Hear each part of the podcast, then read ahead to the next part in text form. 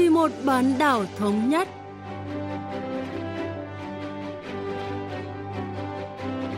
Thanh Hảo xin kính chào quý vị và các bạn. Mời quý vị và các bạn cùng theo dõi chuyên mục Vì một bán đảo thống nhất của Đài Phát thanh Quốc tế Hàn Quốc KBS World Radio.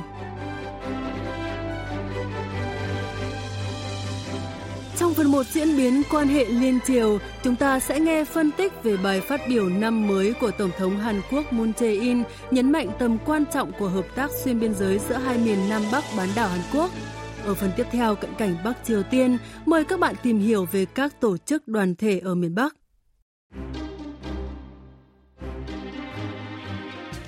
Trong bài phát biểu năm mới ngày 7 tháng 1, Tổng thống Hàn Quốc Moon Jae-in cho biết ông sẽ nỗ lực hướng tới hòa bình và thịnh vượng trên bán đảo Hàn Quốc bằng cách cải thiện quan hệ liên triều. 김정은 위원장의 답방을 위한 여건이 하루빨리 갖춰질 수 있도록 남과 북이 Bài phát biểu năm mới gồm các định hướng chính sách cơ bản của chính quyền Seoul trong năm 2020, trong đó có lời mời tới thăm miền Nam dành cho Chủ tịch Ủy ban Quốc vụ Bắc Triều Tiên Kim Jong-un. Ông Hong Hen Ik, nhà nghiên cứu cấp cao của Viện Nghiên cứu Sê Trông, phân tích thông điệp của Tổng thống Hàn Quốc.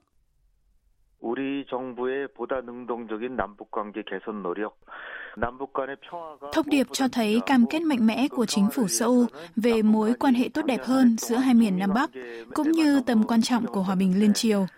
Trên thực tế, Seoul và Bình Nhưỡng hầu như chỉ chú trọng đến quan hệ Mỹ-Triều trong suốt năm 2019. Năm nay, Tổng thống Moon đề xuất cả hai bên tập trung nhiều hơn vào tăng cường hợp tác song phương để giải quyết vấn đề hòa bình trên bán đảo bị chia cắt và cải thiện tiến trình đàm phán Mỹ-Triều. Theo đó, ông Moon đề nghị hai nước thực hiện nhiều dự án hợp tác ở các cấp thấp hơn để khôi phục lòng tin lẫn nhau và thiết lập hòa bình. 이런 아이디어들이 이제 표출된 거라고 보여집니다. Ý của Tổng thống Moon là Seoul và Bình Nhưỡng cần nỗ lực cải thiện quan hệ liên triều, độc lập với vấn đề đàm phán Mỹ-Triều. Ông Moon cũng bày tỏ thất vọng về bế tắc trong quan hệ xuyên biên giới. Ông Hong Hen-ik lý giải. 재작년에 활발히 재개됐었던 남북한 한반도 평화 프로세스가 작년 2월 Hàn Quốc và Bắc Triều Tiên đã có nhiều bước tiến trong tiến trình hòa bình song phương năm 2018, nhưng những nỗ lực này đã đóng băng sau khi hội nghị thượng đỉnh Mỹ Triều tháng 2 năm 2019 tại Hà Nội kết thúc mà không đạt được thỏa thuận. Chính phủ Hàn Quốc lẽ ra nên đóng vai trò tích cực hơn để ngăn chặn bế tắc đàm phán hạt nhân Mỹ Triều gây ảnh hưởng đến quan hệ liên triều. Tôi nghĩ ông Moon đã suy ngẫm về vấn đề này và thể hiện ý chí sẽ không bị lung lay bởi thái độ của Washington đối với quan hệ liên triều. Tổng thống có vẻ rất quyết tâm hàn gắn lại quan hệ hai miền Nam Bắc bằng mọi cách. 어떤 일이 있어도 개선을 해야 되겠다 이런 의지를 표명한 것이라고 이제 보여집니다. Cho đến nay, chính quyền sau luôn ưu tiên đối thoại Mỹ-Triều với niềm tin rằng đàm phán giữa Washington và Bình Nhưỡng thành công sẽ giúp thúc đẩy hợp tác liên triều nhanh chóng và hiệu quả hơn. Tuy nhiên, quan hệ Seoul-Bình Nhưỡng đã có dấu hiệu thụt lùi sau thất bại của hội nghị thượng đỉnh ở Hà Nội vào tháng 2 năm ngoái. Kể từ đó, Bắc Triều Tiên liên tục chỉ trích chính quyền Seoul vì đã để Mỹ chi phối quá nhiều. Trong hội nghị toàn thể Ủy ban Trung ương Đảng cuối tháng 12 năm 2019, miền Bắc thậm chí không hề đề cập đến quan hệ liên triều.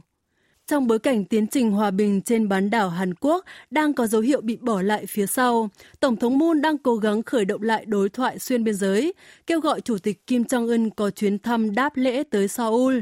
Ông Hong Hen-ik cho biết.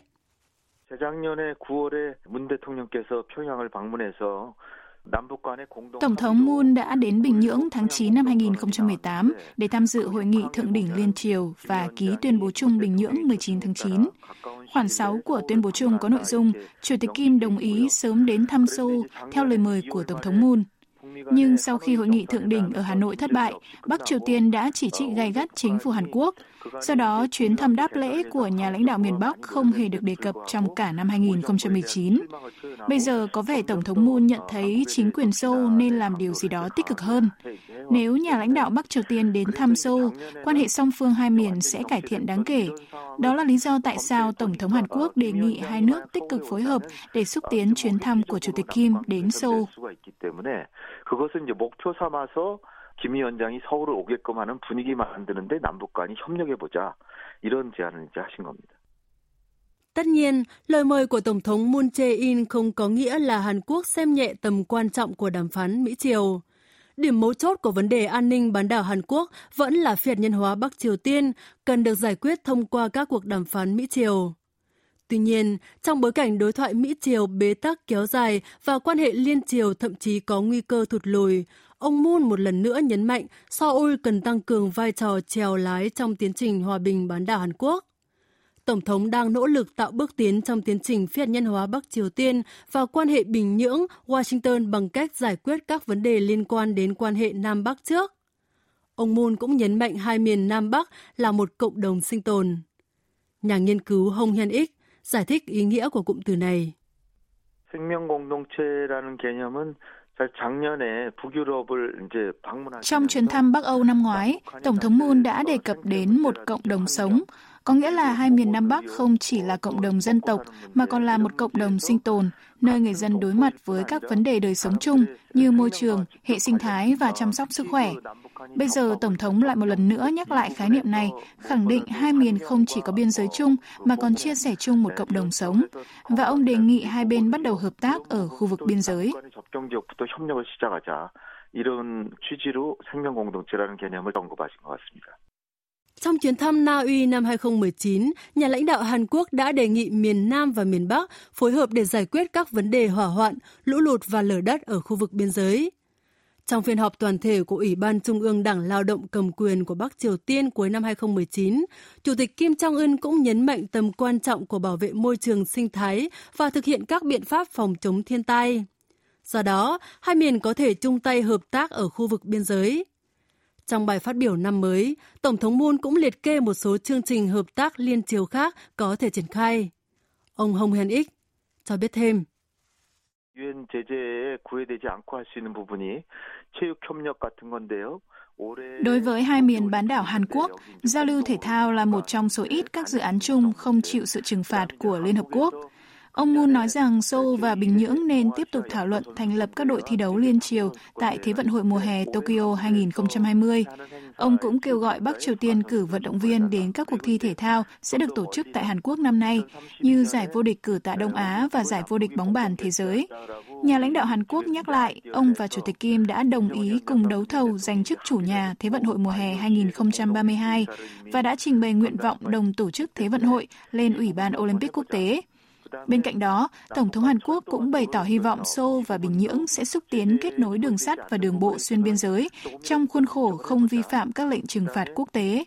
Năm ngoái, ông đã đề nghị chuyển đổi khu phi quân sự liên triều DMZ, biểu tượng của sự chia cắt bán đảo Hàn Quốc, thành khu vực hòa bình quốc tế do Liên Hợp Quốc đứng đầu. Giờ đây, ông còn đề xuất miền Nam và miền Bắc phối hợp đồng đăng ký DMZ lên Tổ chức Giáo dục Khoa học và Văn hóa Liên Hợp Quốc UNESCO để được công nhận là di sản thế giới.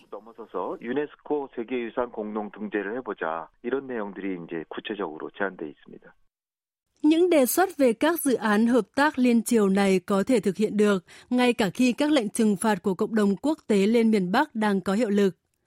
Hợp tác song phương ở các cấp thấp hơn có thể thúc đẩy hai miền Nam Bắc tăng cường liên lạc và trao đổi, qua đó đạt được bước tiến nhất định trong đối thoại Mỹ-Triều. Đây là mối tương quan mà ông Moon đang hướng đến. Vấn đề là Bắc Triều Tiên sẽ phản ứng như thế nào? Năm 2018 bắt đầu với nhiều kỳ vọng dành cho hội nghị thượng đỉnh Mỹ-Triều lần thứ hai. Tuy nhiên, hội đàm tại Hà Nội không đạt được thỏa thuận nào đã gây sốc cho giới ngoại giao và cũng nhanh chóng làm đóng băng quan hệ liên triều. Trong tình huống này, chính quyền Seoul cần nỗ lực nhất quán để mở ra cánh cửa đối thoại. Ông Hong Hen Ik giải thích. 북한이 어, 작년 2월 말 이후에 Kể từ tháng 2 năm 2019, Bắc Triều Tiên đã chỉ trích Seoul mạnh mẽ, đặc biệt là khi Hàn Quốc tiến hành các cuộc tập trận quân sự chung với Mỹ, mặc dù quy mô các đợt diễn tập đã bị thu nhỏ lại. Trong bối cảnh này, chính phủ Hàn Quốc phải tìm phương hướng để hàn gắn quan hệ liên triều và tiếp tục thể hiện sự kiên nhẫn với Bình Nhưỡng như vẫn làm từ trước tới nay. Đây là thời điểm các kỹ năng ngoại giao và sự khôn ngoan cần được phát huy cao độ. 남북 간에 할 수 있는 분야는 해나갈 수 있는 그 어떤 외교적 지혜를 발휘해야 되는 그런 시점이라고 이제 생각이 됩니다. Bộ Thống nhất Hàn Quốc có kế hoạch thành lập một bộ phận mới phụ trách hợp tác khu vực biên giới, trong khi tránh văn phòng an ninh quốc gia phủ Tổng thống ông Chung Eui-yong đã đến Mỹ vào ngày 7 tháng 1 để tham dự đàm phán an ninh ba bên Hàn-Nhật-Mỹ. Hy vọng các đề xuất trong thông điệp năm mới của Tổng thống Hàn Quốc sẽ đem lại thay đổi tích cực trong ngoại giao khu vực.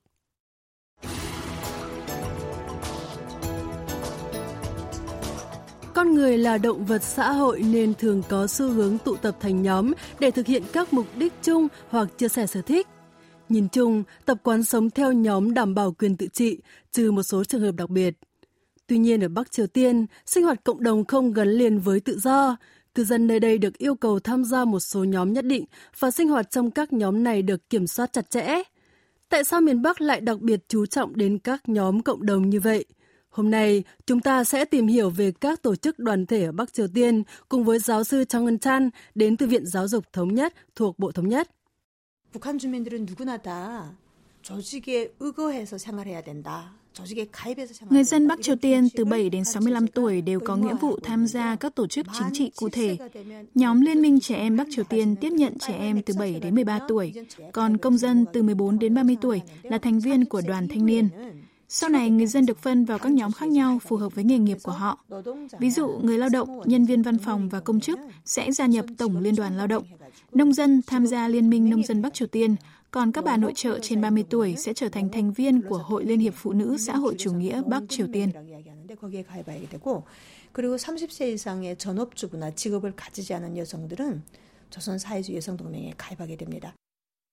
Những người không thuộc bất cứ nhóm nào ở Bắc Triều Tiên là trẻ em dưới 6 tuổi, người già trên 65 tuổi và bệnh nhân nguy kịch. Trong nhà nước Cộng sản, tất cả công dân phải tham gia một số nhóm nhất định, bất kể họ ở đâu và làm gì. Mỗi nhóm có rất nhiều thành viên. Ước tính có khoảng 3 triệu trẻ em gia nhập Liên đoàn Trẻ Em Bắc Triều Tiên và đến 5 triệu thanh niên tham gia đoàn thanh niên Kim Nhật Thành, Kim Trang Il. Tổng Liên đoàn Lao động có khoảng 1,6 triệu người, Liên minh Nông dân Bắc Triều Tiên có 1,3 triệu thành viên và Hội Liên hiệp Phụ nữ Xã hội Chủ nghĩa kết nạp tầm 200.000 người. Các tổ chức này chính là cơ quan bổ sung của Đảng Lao động cầm quyền, có vai trò thực hiện các chỉ đạo của Đảng. Cho đến nay, đoàn thanh niên là tổ chức quan trọng nhất. Giáo sư Trong Ngân Trăn cho biết. 청년동맹의 역할을 일단 이제 소개한다면 해방 이후부터 70여 년 동안 Đoàn thanh niên luôn đi đầu trong nỗ lực duy trì chế độ Bắc Triều Tiên hơn 70 năm qua. Những người trẻ tuổi được xem là kênh tuyên truyền hiệu quả để thúc đẩy phát triển kinh tế. Đây là lực lượng tiên phong trong các chiến dịch huy động tăng năng suất lớn như chiến dịch 200 ngày hay chiến dịch 70 ngày và cũng được cử đi làm việc ở nhiều lĩnh vực khác nhau như xây dựng, khai thác mỏ và canh tác rừng. Thông qua nhóm chính trị cốt lõi này, Bắc Triều Tiên đã huy động được số lượng lớn người dân để tổ chức và thúc đẩy chiến dịch tốc độ và cũng sản sinh tôi luyện những người hùng có công duy trì chế độ. 그 체제를 유지하는 데 활용하는 핵심 근로단체 조직이라고 평가할 수가 있습니다. Thành lập năm 1946, đoàn thanh niên đã đi tiên phong trong công cuộc cách mạng xã hội chủ nghĩa ở miền Bắc. Trên mặt trận kinh tế, các thành viên đã được huy động để làm việc bất cứ khi nào cần, nhân danh đội quân thanh niên tiên phong trong chiến dịch tốc độ. Sức lao động của họ được dùng để xây dựng đường bộ, đường sắt và nhà máy điện trên toàn quốc. Một đường cao tốc 12 làn dài 46 km nối Bình Nhưỡng và thành phố cảng Nam Po đã được đặt tên là đường cao tốc anh hùng tuổi trẻ, với hàm ý một lực lượng thanh niên hùng mạnh đã tham gia xây dựng con đường này. Bắc Triều Tiên kiểm soát các tổ chức, phương tiện quan trọng để duy trì chế độ thông qua thủ tục tự phê bình, thảo luận, họp nhóm về cuộc sống hàng ngày. Giáo sư Trong Ngân Chan phân tích.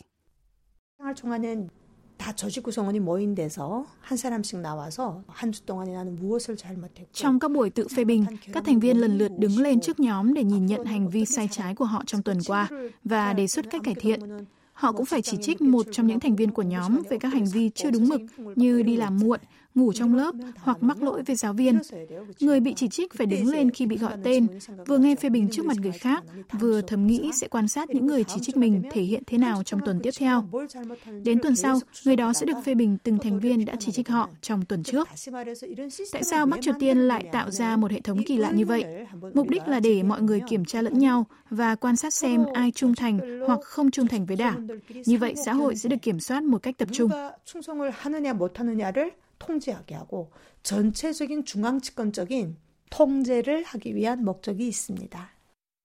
Ở Bắc Triều Tiên, nhân viên văn phòng phải tham gia buổi đánh giá cuộc sống vào thứ Bảy hàng tuần. Nông dân cũng phải tham dự phiên họp tương tự 10 ngày một lần.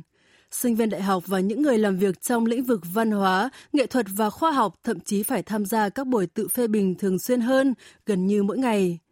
Những người cố ý thường xuyên không tham dự các phiên họp sẽ bị chỉ trích nặng nề nơi công cộng và chịu bất lợi trong tuyển sinh đại học hoặc thăng quan tiến chức tại nơi làm việc. Hoạt động tự phê bình được quản lý nghiêm ngặt với mục đích củng cố sự sùng bái với gia đình cầm quyền họ Kim và làm trung thành với Đảng. Tuy nhiên, theo thời gian, các tổ chức dù mạnh đến đâu vẫn có thể suy yếu, và Bắc Triều Tiên cũng không ngoại lệ. Trong thời kỳ kinh tế khó khăn cực độ những năm 1990, nhiều cư dân Bắc Triều Tiên trở nên phụ thuộc vào các khu chợ tư nhân hay còn gọi là trang ma tăng để kiếm sống. Họ thường hối lộ quan chức để bỏ qua các phiên tự phê bình. Thế hệ trẻ sau này cũng không còn hào hứng với những phiên họp này nữa dù vẫn tham gia. Giáo sư Trong Ngân Chan lý giải. 왜냐하면 지금 북한의 청년들은 90년대 중반 이후에 태어난 신세대, 즉 다시 말해서 những người sinh ra giữa những năm 1990 ở Bắc Triều Tiên được gọi là thế hệ mới, thế hệ Jang Madang hay thế hệ tháng 3 gian khổ. Thế hệ này hoàn toàn khác biệt với thế hệ cũ. Họ có thể truy cập thông tin bên ngoài nếu muốn, mặc dù các kênh này không chính thống. Tất nhiên, họ được dạy tuân thủ hướng dẫn của Đảng từ khi còn nhỏ và đã giả vờ làm theo. Nhưng trong thâm tâm, thế hệ này tin rằng họ nên kiếm tiền và cũng ngưỡng mộ thế giới bên ngoài. Vì vậy, có một khoảng cách lớn giữa nhận thức thực tiễn của thế hệ mới về cuộc sống tập thể và mục đích kiểm soát người dân của các tổ chức. 실질적인 내면화된 조직 생활에 임하는 태도는 상당한 정도의 괴리가 있다. 이렇게 평가할 수 있습니다. Kể từ khi những khó khăn kinh tế ập đến những năm 1990, cuộc sống và nhận thức của người dân Bắc Triều Tiên đã có nhiều thay đổi. Nhưng điều này không có nghĩa là các tổ chức trên cả nước đã sụp đổ. Trái lại, các đoàn thể càng được chú trọng hơn kể từ khi Chủ tịch Kim Jong-un lên nắm quyền. Vào ngày thành lập Liên đoàn Trẻ Em Bắc Triều Tiên năm 2012, năm đầu tiên nhậm chức, Chủ tịch Kim đã mời các thành viên công đoàn từ khắp nơi trên đất nước tới Bình Nhưỡng, huy động xe buýt, xe lửa và thậm chí cả máy bay. Đại hội Liên đoàn Thanh niên chưa bao giờ diễn ra trong những năm cầm quyền của cựu lãnh đạo Kim Jong-il cũng đã được tổ chức vào năm 2016. Giáo sư Trong Ngân Chan đến từ Viện Giáo dục Thống nhất thuộc Bộ Thống nhất. Giải thích. 북한 체제는 그 체제를 유지하기 위한 속성상 조직생활 통제는 계속 할 수밖에 없는 상황이겠죠. Đối với Bắc Triều Tiên, kiểm soát người dân thông qua các tổ chức là cần thiết để duy trì chế độ. Liên minh trẻ em là tổ chức chính trị đầu tiên trong đời của người Bắc Triều Tiên. Người sáng lập đất nước Kim Nhật Thành không bao giờ bỏ lỡ các sự kiện kỷ niệm ngày thành lập công đoàn thường niên cho đến khi ông qua đời. Chủ tịch đương thời Kim Jong-un cũng tham dự lễ kỷ niệm này hàng năm để củng cố đoàn kết nội bộ. Chúng ta khó có thể hiểu cặn kẽ về các tổ chức của miền Bắc nếu đánh giá theo tiêu chuẩn thông thường. Không giống các chế độ xã hội chủ nghĩa hay độc tài khác, xã hội Bắc Triều Tiên được kiểm soát chặt chẽ, trong đó quyền lãnh đạo đã được truyền qua ba thế hệ trong suốt 70 năm qua. 굉장히 잘 짜여져서 작동되기 때문에 이 체제가 70여 년 동안 3대를 거쳐서 권력이 세습돼 왔다는 거죠. 이렇게 평가할 수 있습니다. Nhà lãnh đạo Kim Jong-un luôn đề cao tầm quan trọng của duy trì chế độ và đang chú trọng kiểm soát các tổ chức hơn bao giờ hết. Tuy nhiên, thế hệ trẻ ở quốc gia ẩn giật khép kín này đã bắt đầu tiếp xúc với thông tin từ thế giới bên ngoài, làm dấy lên câu hỏi liệu những nỗ lực kiểm soát chặt chẽ của chính quyền Bắc Triều Tiên có tiếp tục phát huy hiệu quả như trước hay không?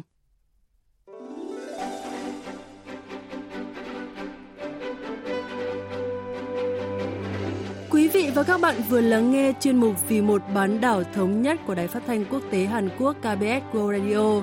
Cảm ơn quý vị và các bạn đã quan tâm theo dõi. Xin kính chào và hẹn gặp lại trong chuyên mục tuần sau.